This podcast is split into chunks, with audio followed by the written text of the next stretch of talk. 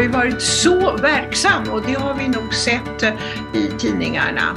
Men berätta mer. Nå dirigerer jeg ballett. Eh, Det er en tredelt ballett. Musikk av eh, Gabriel Fauré, av Tsjajkovskij og av Stravinskij. Og så er det jo da koreografen Balanchine som har koreografert fra 60-tallet. Så det er en ganske kjent ballett som heter Juveler. Ja. Så det er en juvel for hvert verk, egentlig. Men det är ju jätteroligt. Ja, ballettmusik är ju något, eh, ja det är annorlunda än med sångare väl?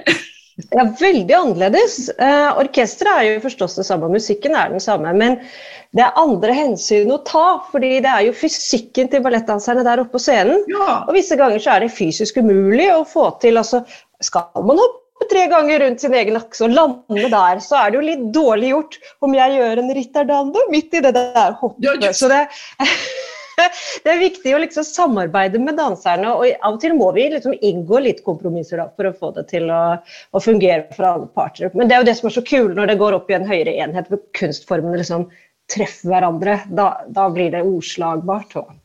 Och alltså det danska kompaniet är ju vad jag förstår ett mycket välrenommerat balettkompani och, och eh, det gör väl att det blir ännu roligare. Ja, det de är Riktigt bra fantastiska. kompani, alltså riktigt Ja. bra dansare. Ja.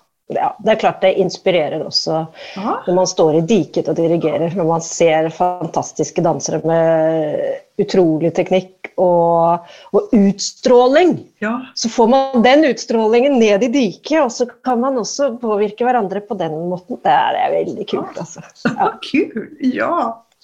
Og, og sen har jeg ju, eh, vet jeg at du ska dirigera här i Stockholm på Konserthuset om, jag tror det är två veckor eller så, när det är så kallad tonsättarweekend. Och i år är det ju Benjamin Stern som är en person som är känd för Båstad-publiken eftersom han var vår eh, huskompositör för några år sedan. Och en väldigt uppskattad eh, sådan kompositör. Ja, Benjamins musikk er helt fantastisk, og vi får høre litt av hans musikk even denne sommeren i et verk som heter 'Två sjeler en tanke'. Jaha. Og så gleder jeg meg jo nå til om, som du sier, det er jo bare et par uker fram fra her vi sitter just nå, og dirigere en helt ny symfoni som er helt nyskrevet. Ja, Jeg när jag läste det der programmet, Oi, har han skrivit en symfoni? tenkte jeg. Ja, og det er ikke den første, utan det er den andre symfonien. Så det her er uh, stor skala, og det er veldig hyggelig. Og så er jeg litt grann stolt, fordi han har dedikert den til meg og mine døtre. Og det har jeg aldri opplevd før. å Nej. bli til, dedikert en symfoni. Ja, vad roligt, er oj, ja, vi kjenner oss nå enda stoltere over deg, vi i Båstad. Ja, men takk. Ja, men jeg, barna er også mye stolte over det. her. Ja, det forstår jeg. Ja, vad roligt. Ja, nej, och sen, ja, och, hur, och var det inte också så att du em, dirigerade Snödrottningen? Eller hur blev det med det? Jo, det gikk bra for Snødrottningen. Altså, Snødrottningen havnet jo egentlig midt i pandemien forrige året og skulle opp eh, på, uh, på Kungliga Operaen i Stockholm i fjor. Og vi gjorde alle repetisjonene, og alt var liksom klart. Vi hadde to sceniske rep igjen før, uh, før, før gjenrepet. Mm. Og så, så gikk ridåen nedover hele musikklivet, og alt stanset. Og dermed flyttet de Snødrottningen over til 2021. Så fikk vi gjøre ny repperiode, så fikk vi sette den opp. Og endelig fikk vi også vår premiere. Eh, men for meg innebar det jo at jeg hadde jo redan booket inn meg på Malmö Opera. Så da fikk vi liksom pusle ihop det sånn at forestillingene på Malmö Opera og forestillingene i Stockholm de gikk liksom sånn. Og så åkte jeg som et sånn triangel mellom Malmö Opera og Stockholmsoperaen, og selvfølgelig hjem til barna i første mulige vending. ikke sant? Så det var eh, mange ganger gjennom Kastrup og Arlanda og, og Gardermoen i løpet av denne vinteren. Oi, oi, oi, ja. For jeg, jag har forstått også at det er en veldig omtykt opera, eh, Snödrottningen. Utrolig. har- ja. Tenk at svensk nyskrevet musikk kan liksom selge fulle hus. Ja, Rød lampe år etter år etter år. Nå har den liksom gått to ganger i Malmö, og så har den gått i Stockholm. Og det selger, alle vil se den, og kritikerne elsker det, barna elsker det, og de voksne Mm. tykker det er rolig også. Og det er så positivt å tenke på at uh, det nyskrevne kan slå bredt, det også. ja. Visst, eh, det som jag minns nu tydligt av Benjamins musikk, musik är ju att den är verkligen alltså tillgänglig och man tycker om den på något konst, sådär spontant. Han är så musikalsk, ja. så det, hans referensram är så bred. Eh, mm. Så även om han skriver ting som är helt nytt så vill det kanske, skriver han kanske på ett sätt som ringer i oss, det tangerar något vi känner från förr, även om det är helt nytt. Det är mästerligt gjort. Ja, nej, och sen vet jag ju, du har ju dina blåsarsymfoniker Mm, precis. De var ju också avkopplade under pandemin, men jag mm. ser ju att nu, nu har ni ju konserter igen. Ja. Ja, nu äntligen är vi på banan och det är väldigt viktigt just nu för det har ju varit den stora debatten över ett par år nu om blåsbristen i Sverige. Ja. Uh, och då är det väldigt viktigt, tycker jag, att blåsarsymfonikerna som är ett spydspetsensemble innenfor sin sjanger, synes just i denne tiden. Så det skjer veldig mye spennende arbeid nå på Musikaliska for å mm. utvikle scenen og utvikle publikum og utvikle orkesteret. Det er et riktig, riktig fint sted å være just var bra. Ja. Oj. Är det någonting som jag nu har glömt bort som du har hållit på med också, som är stort och som vi borde berätta för Båstadborna? Alltså, jag tycker ju det är rätt stort att jag har hållit på med nästa sommars, eller första nästkommande sommars program. Och det har jag hållit på med mycket. Och den här vintern det har varit så mörkt, det har varit så mycket mörker. Alltså hur det ser ut i Europa just nu är eh, dramatisk. Vi har pandemien bak oss og sjelden har jeg lengtet mer til sol, sommer, strand, ljus Treffes i musikk, treffe publikum og bare være i Båstad. Så det er liksom, ja, det er moroten jeg, jeg jobber mot nå. At vi skal dit. Ja, og dels ser det jo 30 gången som eh, festivalen Borra stapeln och bara det tycker jag är så underbart för det är ju några eldsjälar som faktiskt har varit med hela tiden. Ja och att fortfarande orkar. Jeg jag hade tänkt på det, och, och det är ju otroligt fint. Vi ska, vi ska ju presentera lite av historien denna sommaren. Eh, och då är det ju guld att det finns 80 flere som har varit med helt från start. Ja, och eh, berätta lite grann hur du har tänkt och hur du har kommit på temat. Ja, To sider av samme sak. Skal jeg si det så? To sider av samme Ja, jeg sier det sånn på norsk. På svensk sier man to sider av samme mynt, så to sider av samme sak. Mm. Det betyr jo det samme, det også. Ja. Du, jeg var litt så inspirert av det årstallet vi er i, 2022. Det er bare tvåtall. Två, två, två, två. Det er en nolla der, men en nolla er jo ingenting. Så det kan vi bortse fra. Så er det två. Mm. Uh, og så eh, ser vi jo i sosiale medier nå i, i vinter i framförallt i februar så begynner folk å leke når det er palindrom så det 22 i andra 2022 klokken 22.02 eller ja, ja. Altså, man holder på sånn og leker med disse tallene. så tenkte jeg, hva, hva kan det hvordan kan det inspirere oss og aktualisere just det her årets program? Och då kom det här tallet två, vad kan det vara? Det kan vara två sidor av samma sak, det kan vara par kanskje ting som henger i hop, ting som er ulike, men som likevel er likt, eller ting som er likt, men likevel ulikt. Det kan være en spegling. Ja. Um, og akkurat som palindromet spegler seg selv, så tenker jeg sånn spegler også kunsten samhellet som vi lever i. Mm. Mm. Ja.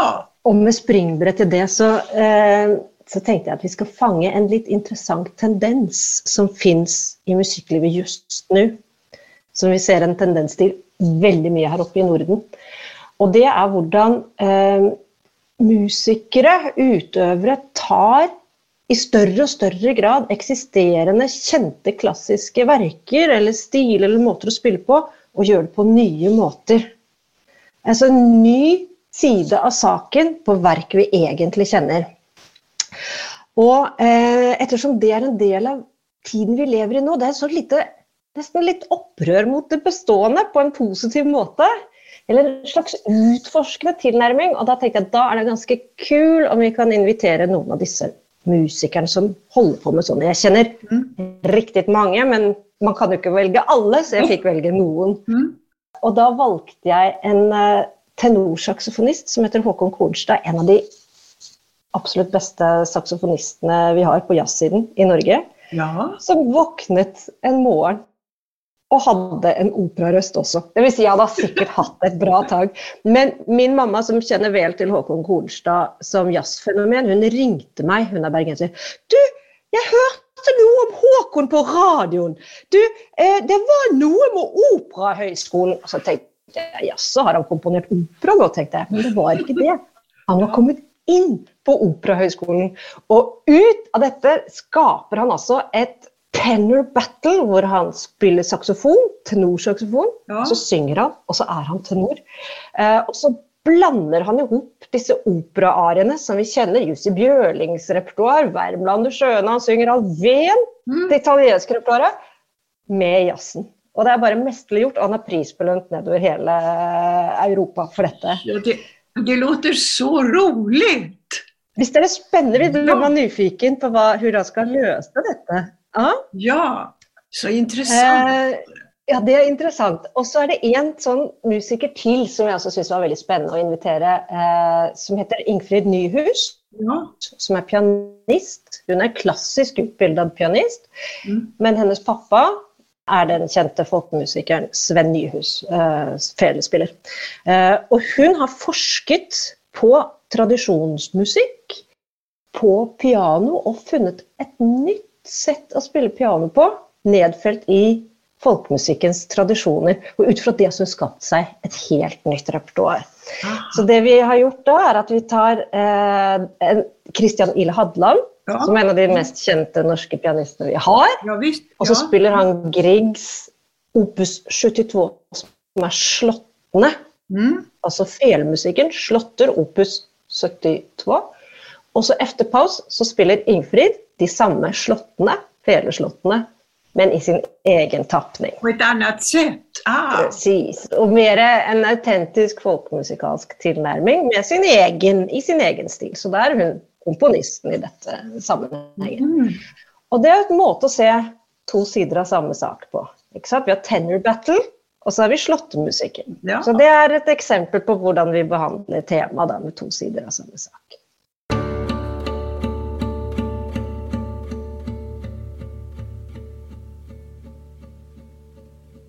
Jag tror publiken kommer vara mycket nyfiken och entusiastisk inför detta.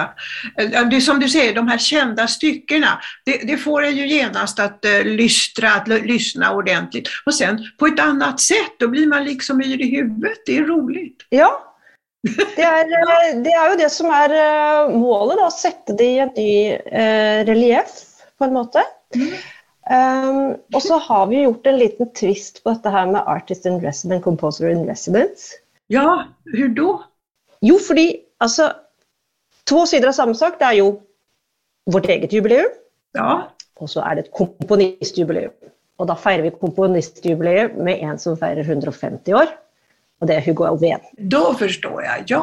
Ja, så han blir vår huskomponist i år. Mm. Eh, og så har vi latt oss inspirere av tre spor innenfor hans liv og virke Mm. som kan appellere til det her to sider av samme sak. Mhm. Det ene er folkemusikken i kunstmusikken. Og da tenker du allerede aha, da har vi slåttepiano, Ingfrid versus Ja. Christian Ille Hadland og Grieg og Nyhus. Men der er det jo masse inspirasjon etter hans måte å implementere folkemusikken i kunstmusikken. Mm. Eh, og også en liten utmaning. Så kommer Lena Villmark og utmaner nasjonalromantikken, Ja. til eksempel. Det er det ene sporet. Og så har vi det andre sporet, som vi har kalt mannen og kvinnen. Det er også to sider av samme sak. Vi hører jo, men vi er også ulike. Det kan være motsetninger også. Ja, ja jeg jag tror jo at, at, ja du vet vel at når, jeg tror at når folk i dag tenker på Hugo Alfvén, altså de ser jo Marie Kröyer. Mhm. Därför att det var så pass uppmärksammat eh, det för några år sedan. Så att hon har vuxit om honom lite grann eh, i den här allmänna uppfattningen, om man får säga så. Ja, vi det, anvender det for alt det er verdt. Det er sånn herlig tabloid historie, og det er skrevet bøker om temaet, ikke sant? Ja visst, ja visst. Eh, og en av bøkene eh, kaller da Alven for en vampyr på kvinners smerte. Altså Tony Arnold har skrevet den boken. Um, men da har vi brukt dette forholdet mellom Marie Krøyer, som han da snodde fra Peder Severin Krøyer. Um, og, og, hvordan han var jo litt utrogen hele tiden, tror jeg. Uh, uh, og så har vi latt oss inspirere av det også, da. Så det vi har havnet i da, det sporet der, uh, for da er vi egentlig midt i Hva skal vi si midt i psykologiens tidsalder i Wien. Eh, og der skriver Arnold Schönberg sin andre stråkkvartett, mm. tilegnet sin fru, som var otrogen med deres gemensamme venn. Og det visste han mens han skrev det. Uh, og så parer vi det i hop med sanger av Alma Mahler, mm. som altså Wiens fem fatal. Og men, hvem hun har vært gift med, det er jo utrolig spennende bukett av ja, menn. Jätteroligt Og som du sier, den her tiden, alltså den här gruppen av människor i, i Europa från Norden då ner till Wien levde i en i en stil eller på ett sätt som är precis eh, detsamma. Alltså det är någon form utav, dels är det män som är geniala, men sen är det ju dessa femme fatale, eller vad vi ska kalla dem, som mm. också gör anspråk på att ta plats. Och det är ju jätterolig tid, en jätteroligt samhällsskikt. Ja, och liksom maleren liksom maler ut ekspresjonisme. Så Egon Schiele ikke sant? Og, og, Klimt med sine mosaikker og med kyss. Og du vet hvem som ga Alma Amalie sitt første kyss? Nei, hvem er det? Ja, det var Gustav Klimt. Tenk deg at han har malt kyss, og så var det Altså, Tenk å få første kyss av han! Um, men vi går rett inn i den tiden med Alman, Alban Berg, Seblinski, Sjøberg. Ja. Og det, ja, det blir ordentlig sånn psykologisk musikk. Altså. Så det sporet har vi fulgt. Og så er det det tredje sporet, inspirert av Alt ved sitt liv og virke. Mm. Og det er billedkunsten. Mm. For Alven var jo også billedkunstner, og ja. flere av hans akvareller kan man jo faktisk se eh, på Alvengården. Mm. Og det fins jo de som holder på med både komposisjon og billedkunst, som vil hevde at det også er to sider av samme sak. Ja. Ja men visst, det, men det är ju också den här tiden när man talar om tonmålning, eller hur? Helt korrekt. Da kommer det på banen også, tonemaleriene. Men også eh, hvordan de indre skapelsesprosessene pågår internt i en kunstner. Det sammenfaller i stor grad både for de som skaper billedkunst og de som skaper lydkunst. Mm. Eh, og det ser vi hos Alven, og så har vi invitert en eh, spennende eh, mann som er komponist, forfatter og billedkunstner, som heter Bjørn Kruse. Som skal knekke koden i hva som faktisk skjer internt i sinnet hos den skapende kunstner eh, på begge sider. Mm. Helen Jarl, den aller første den aller første festivalkonstnærlige eh, lederen i Båstad som du känner mycket väl. Ja, jag vet. Jag fick ett mejl och då stod det något om att Helene faktiskt skulle vara med i år. Ja. Och det tyckte jag var jätteroligt, därför att hon har ju inte riktigt velat det under en lång tid. Eller också, jag vet inte. Det, ja, men det, hur som helst så är det jätteroligt att hon är med. Det er kjempefint, fordi hun spiller jo ikke obo lenger nå. Hun er jo lysende oboist. Mm, ja. Men hun maler, hun maler bilder. Ja, så gjør hun det? Ah, ja, ja, ja, ja, det kan kunde jeg vel tro. Det för hon, hon slog jo om og ble läkare. så at, ja. Mm, det gjorde hun. Eh, men hun maler even bilder, og eh, derfor så har vi bestilt et jubileumsverk fra Helen. Som de som kommer til festivalen, får se. Da avduker vi det. Ja. Så da ser vi enda en musiker med en slagside til billedkunsten. Du menar eh, som al alltså Alven och Helen gör ändå, ja. Mm. Alven och Helen. Ja, precis. Eller Björn Kruse. Ja. Och så ser vi, du nämnde Benjamin Stern.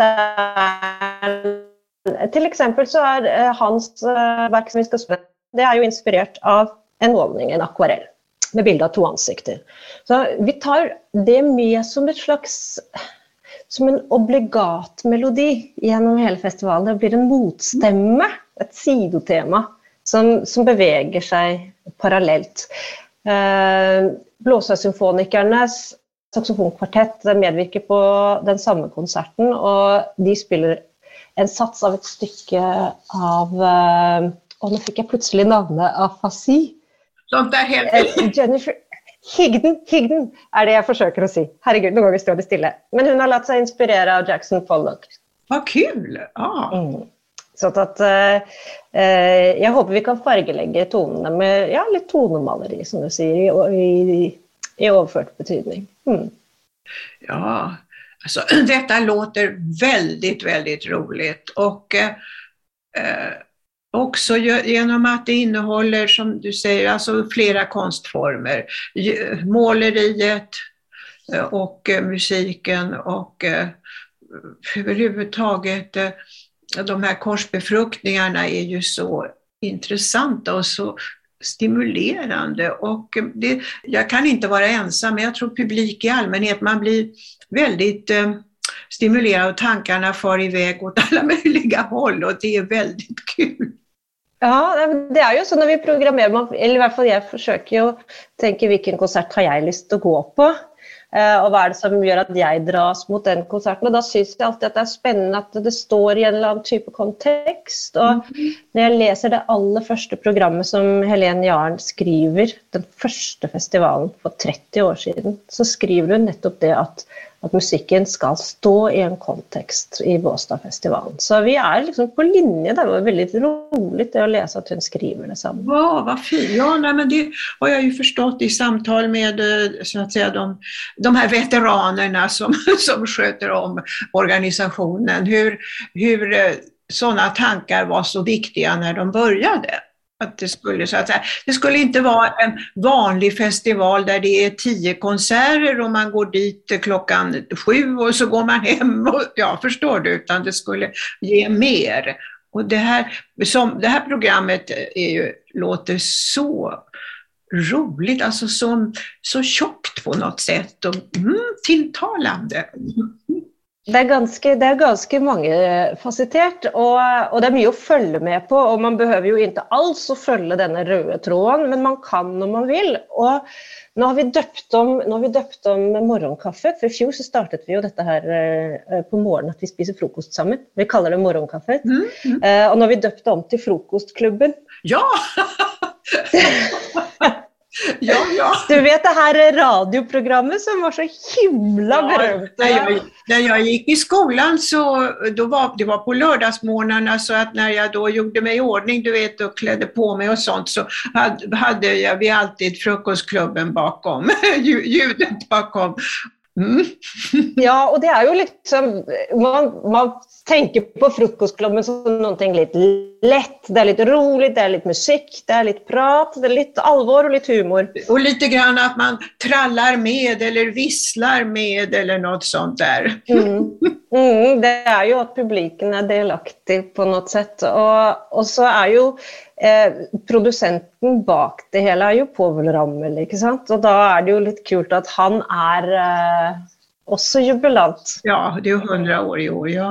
Så, ja. ja nei, så, det så da fikk vi treffe frokostklubben et, ja, litt etter han. Kul, ja. Mm. Fins det noe særskilt for barnprogram eller sådär? Ja, det gör det. Vi må alltid ha Barnas båstad, tycker jag är jätteviktigt. Mm. Eh, och det måste ligga på lördag så man är säker på att alla har ledigt, alla föräldrar och alla barn. Och då Eh, ettersom vi har Blåsesymfonikerne med oss i andre halvvann av eh, festivalen, mm, mm. Så, så, har vi invitert eh, Brasskvintetten til Blåsesymfonikerne mm. til å gjøre en forestilling på Mayas alfabet, som er en veldig elsket forestilling. Ja, mm. da kjenner jeg meg lugn og belåten. ja, ja, men det er bra, for det, det er viktig å bygge publikum, og, og, det skal være noe for alle aldre. Uh, og så har vi jo også knyttet til oss kremen av de unge musikerne i år. Ja. ja, men det var noen som ringte fra Båstad og sa at solistpristageren kommer. Ja, og ikke bare solistpristageren Alva Holm, utan alle tre som var i finalen. For jeg dirigerte jo den finalen med Göteborg Symfoniker når de tävlade, de tre. Der var jo min gode venn Berit, det vet jeg nå. Ja.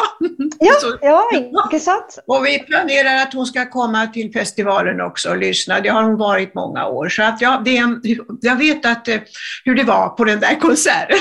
Ja, og det er så hyggelig å høre at folk kommer tilbake. Ja, ja, det er klart. Jeg begynte å kjenne igjen folk i fjol, når jeg gikk på flere konserter. Så jag tror jag blir kjent med nye mennesker hele tiden. Jo. Eh, men de tre, vet du Daniel Torell på cello, Alva Holm, som da vant eh, på fiolin. Violin, ja. Og Klara Andersson, eh, pianisten. Eh, at det blir en pianotrio, vet du. Ja. Vi i Båstad kammermusikkfestival har laget en ny pianotrio ut av de tre. Og de får man høre. Men hva rolig. Ja. Har de... de spiller et program med Klara Schumann og Johannes Brahms. Det er jo også en litt sånn to sider av samme sak, og mannen og kvinnen temat. Om man sier så, ja. De er jo alle tre vinnere, måste man jo si, når de eh, finalerer i, i solistpriset på det settet.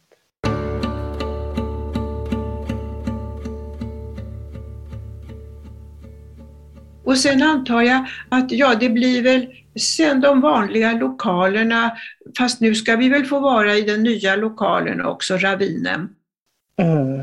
Det er jo også en parallell til den aller første festivalen for 30 år siden, da var Apelrydslada ny. Mm. Og nå, 30 år senere, så er Ravinen ny. Og det er jo også eh, gøy å betone eh, på den jubileumskonserten som vi har på mandag kveld, mm. som heter Båstad da, Båstad nå. To sider av samme sak. Eh, og da skal vi være i Ravinen. Mm. Og så har vi programmert den første avdelingen med verker som ble spilt Båstad da. Ah, mm. Altså for 30 år siden, da Apelrydsladaen var ny. Og da er Helene Jarl med meg på scenen og konferansierer. Ah, det kommer å bli veldig lykket, alt dette. Ja. Jeg tror det blir hyggelig også for, for, de som har vært med festivalen lenge, å se henne igjen. Mm, just det. Ja. det. det. Jeg vet ikke, men jeg jag blir inte förvånad om det är kanske en, ett tiotal i publiken som var med för 30 år sedan också. Mm. Jag tror nästan det. Vi får ta reda på det. Ja, till dess, till dess, till dess. Nu så tror jag att eh, vi har, är det något jag borde ha kommit ihåg att fråga om? Jag kan si lite grann om noen av de artistene som kommer. Ja, det, utom de här, de här tre solisterna har jag ju läst om. Och sen ja. är det någon spännande och vacker cellist som heter... Som heter Nicola Altstedt. Just det. ja. Spännande och vacker cellist, ja det var fina ja, ord. Han har liksom, han ser lite sådär romantisk ut, ja. På, bild, mm. på bilderna. Sen kanske han i verkligheten inte alls har när han kommer. Han kanske har rakat av håret. Mm. Alltså, om hans hår just nå, det vet jeg ikke. Nei. Men at han er på kartene når det gjelder eh, europeisk musikkliv, det er helt sikkert. Ja. Og han har presis nå spilt inn skive med Esa-Pekka Salonen mm. i Salonens uh, cellokonsert. Uh, og omtales som en av de mest uh, liksom enestående cellistene i verden akkurat nå. Mm.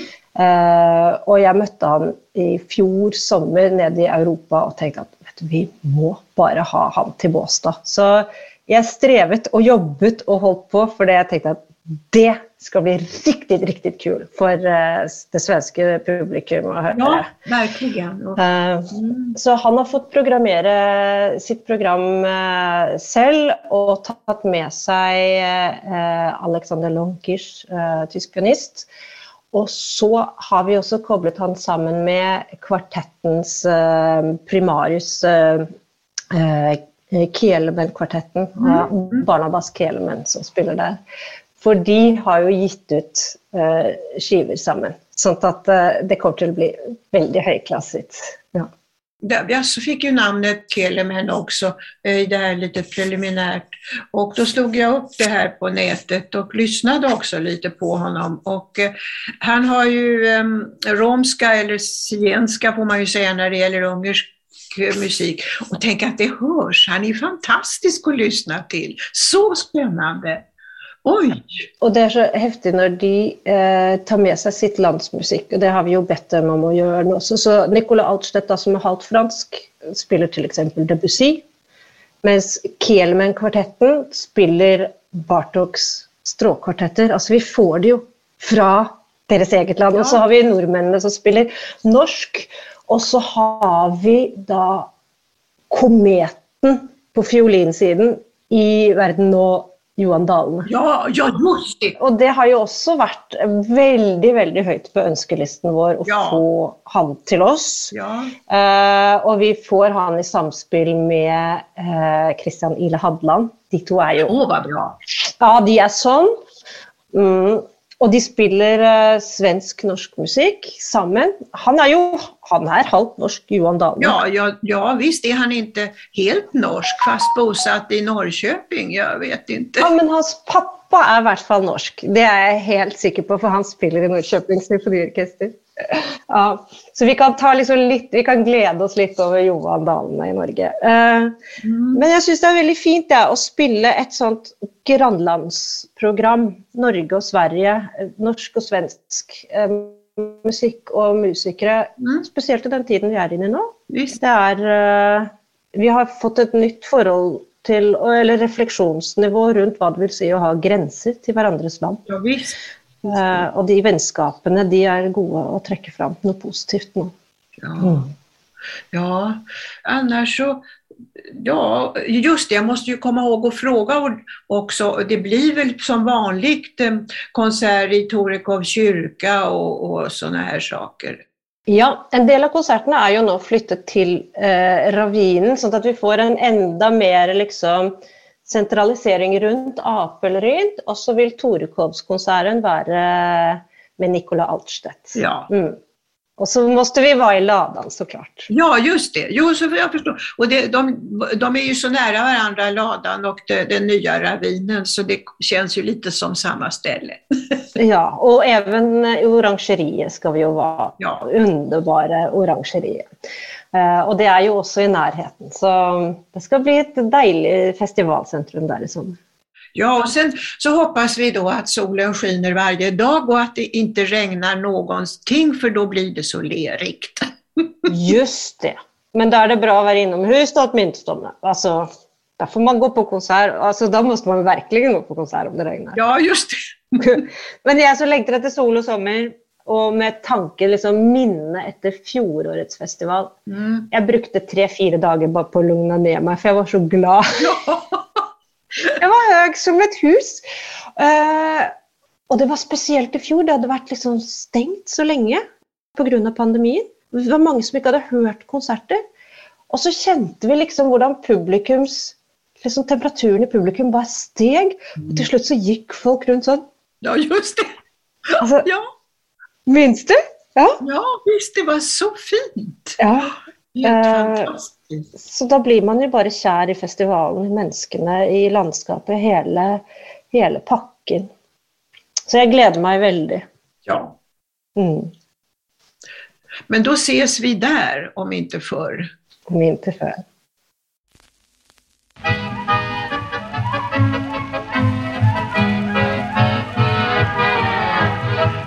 Väckarklockan har en særskilt klang Almanackan får en komplimang Vad er det som gjør deg både glad og fri? Lørdagens melodi den er frokostklubbens sång i dur Varje litet tut fra frøken ur. Den kan være slager eller symfoni. Lørdagens melodi den sjunger fågeln på grenen.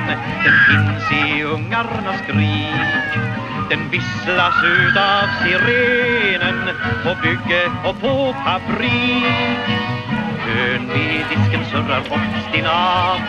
Varuhusets kassaapparat Pinglar hela dagen energiskt som ett bi. Lördagens mello, lördagens mello, lördagens onsdag, torsdag, fredagen går i samma spår både höst och vår. Men på lördagen vill vi ömsa vardagsskinn, den dagen är din och min. Den är nåt i luften varje vår, den är lika känd som helan går. Den kan vara Olrog eller Debussy, lördagens melodi. Finner den ut i en bok. Flikkan har den i sin nye lok. Og i glitret bakom ögats jalusi lørdagens melodi. Det fins på gatan bland skramlet I telefonens signal. Den kunde Ofelia og Hamlet og den kan Ada og Karl den är tipskupongens säkra kryss. Signa Hassos långa heta kyss. Den har lika visst som pricken över i Lördagens mello, lördagens mello, lördagens melodi